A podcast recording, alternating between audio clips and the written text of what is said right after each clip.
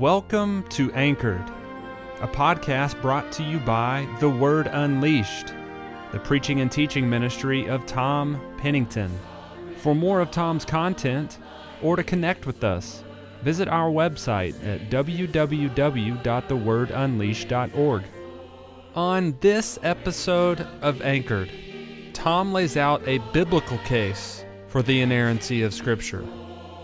Now, here's Tom exalting God's glory, explaining God's truth. The biblical arguments for inerrancy. First of all, you have the claims of the Scripture about itself. In passages like Deuteronomy 13, verses 1 to 5, and Deuteronomy 18, 20 to 22, Moses reminds us that the mark of a true prophet with a true divine message is total truthfulness without the hint of error or falsehood. In fact, what does Moses say should cause you to disbelieve the claim of a prophet to be a prophet of God? What has to happen for you to say that's not a true prophet? All that has to happen is for him to be wrong how many times? One time.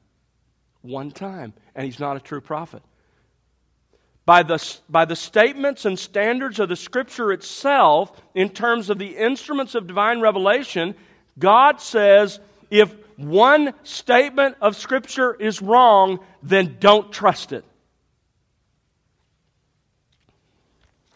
2 Samuel chapter 7 verse 28 Samuel writes now O Lord God you are God and your words plural your words are truth. Notice he doesn't even say are true. That would be a, an acceptable way to say it. But he says, Your words, plural, are truth. Psalms 12, verse 6. The words of the Lord, again, that, that plural, all of the words of the Lord are pure words. And here's what they're like as silver tried in a furnace on the earth, refined seven times. That's what the words of God are like. There is no alloy, there is nothing false. It is true. It's the real deal. It's the, the absolute pure metal.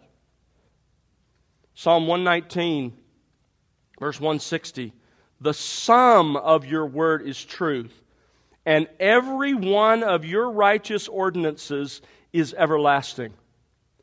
Now, that is a remarkable verse because notice that this is a claim for the truthfulness of every statement of Scripture as well as the entirety of the Scripture together. You look at passages like 2 Timothy chapter 2 verse 15. Paul tells his young son in the faith, be diligent to present yourself approved to God as a workman who does not need to be ashamed. Why? Because you need to accurately handle the Scripture. Why? Because it is the Word, and here we have the Word viewed as, its totality, the, the entirety of the Scripture.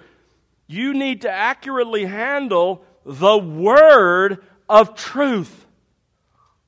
One of the attributes of the Scripture is that it is truth. In 2 Timothy chapter 3 verse 16, if all the scripture is from the breath of God, remember, all scripture is whew, the product of God's breath, then it must be without error. Ultimately, remember, the scripture is not written by men. Yes, God used men, but it is in its source God. All Scripture is breathed out, is the product of the breath of God. That means every word of Scripture is a product of His breath. So the Scripture can only be wrong if God can be wrong. And of course, that's impossible. The character of God won't allow it. Numbers 23 19, God is not a man that he should lie. God isn't like us. Hebrews 6:18 It is impossible for God to lie. What you have in this book is truth because it is the product of the breath of God.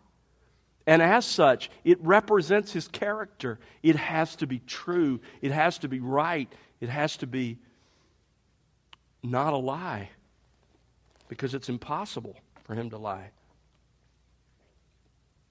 By the way, in keeping with this argument of the claim of Scripture to itself, the Scripture not only claims to be truth, but the Scripture shows itself to be the truth by its inherent glory. The, all the confessions speak of this. I'm not going to go there because it's not really the subject of my message tonight, but I'm just finishing up. I have a few pages left in John Piper's most recent book. If you haven't read it, get it and read it. It's called A Peculiar Glory How the Christian Scriptures Reveal Their Complete Truthfulness. And essentially, it is the argument from the internal witness of the Scripture. You open the Scripture, and God manifests His glory through what is said in the Scripture so that there is an immediate connection to its truthfulness. You don't have to go through a series of arguments to get there, although there's nothing wrong with a series of arguments, but you don't have to go through them. You read the Scripture, and there is an inherent glory. So I, I do encourage you to to read that. It's not merely the statements of Scripture that affirms its truthfulness, it is the very nature of Scripture that affirms its truthfulness. But let's move on. Let's move on to a second biblical argument for inerrancy. Not only the claims of the Scripture about itself, but the statements of our Lord. Bishop Wordsworth put the argument like this in terms of the argument from what our Lord says. Listen to this. The New Testament canonizes the Old. The incarnate Word, that's Christ, the incarnate Word sets his seal on the written Word. The incarnate Word is God. Therefore, the inspiration of the Old Testament is authenticated by God Himself. That's, a, that's absolutely right. Once we understand the deity of Jesus Christ, and Jesus Christ affirms the Old Testament as God's very word, then God has affirmed his very word. God in flesh. Jesus made this very clear. He exclusively used the Hebrew canon as scripture. He, re- he, he referred to it in the passage we started with tonight, the law and the prophets. That's shorthand for the Hebrew canon, the, the books that we call the Old Testament. That's the 39 books that we have, different in the, in the time of the first century, but the same material. He rejected Jewish tradition. You remember in Mark 7, verse 9, he said, Your tradition has undermined the Word of God. He rejected the Apocrypha, although it was part of the Septuagint, a Bible which he frequently used. He never quotes once from the Apocrypha. And yet, think about this Jesus quotes directly in his ministry, it's recorded in the scripture. He quotes directly from Genesis, Exodus, Leviticus, Numbers, Deuteronomy, many times from the Psalms, Isaiah, Jeremiah, Hosea, Zechariah, and Malachi. In addition, he refers by name to a number of Old Testament characters, including Adam, Abel, Noah, Abraham, Lot, Isaac, Jacob, Moses, David, Solomon, Elijah, Elisha, Naaman, Jonah, and Zacharias. And he refers to a number of Old Testament places and Old Testament institutions and Old Testament ceremonies. So many, I'm not going to take time to list them for you. In fact, one statement of Jesus, he encompasses the entire Old Testament in a Hebrew way of thinking. Turn with me to Luke chapter 11. Luke chapter 11, and look at verse 50.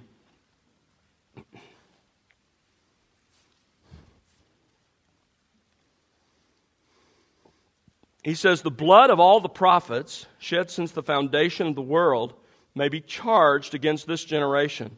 Now, now watch how he describes it.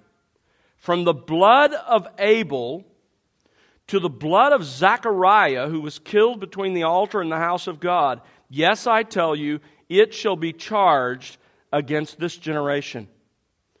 Now, at first glance, that doesn't seem to be too profound in terms of the scripture, but it is incredibly profound. You see, the Hebrew canon consisted of a threefold division the law, the prophets, and the writings. The story of Abel occurs in the early part of the first book of the Hebrew canon in Genesis 4 8. The story of Zechariah that Jesus identifies here occurs at the end of the last book of the Hebrew canon, Second Chronicles 24 20 to 21. So in Luke 11:51, we learn that Jesus used and implicitly validates the Hebrew canon that existed at his time. He basically says, as we would say it, from Genesis to Malachi. He says from Abel to Zechariah, and in the Hebrew canon, that was the beginning and the end. The same content as we call the Old Testament, but the books in our Old Testament follow the order of the Septuagint, not the order of the Hebrew canon.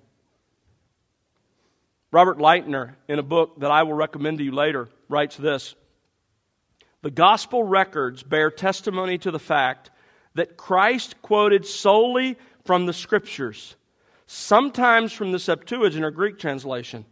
His canon of scripture was identical with the Hebrew canon, and he declared himself in complete agreement with its bounds by referring to it as law, prophets, and psalms. That's in, in Luke 24 after the resurrection. He referred to that as the Scripture.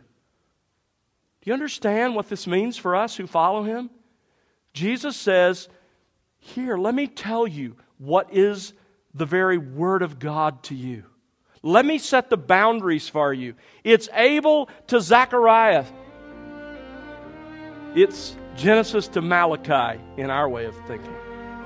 That's exactly what he said. Thank you for listening to this episode of the Anchored Podcast. If you'd like to access additional content from Tom, or if you're interested in partnering with The Word Unleashed, please visit our website at www.thewordunleashed.org and be sure to connect with us on social media. We look forward to studying God's Word together with you on the next episode of Anchored.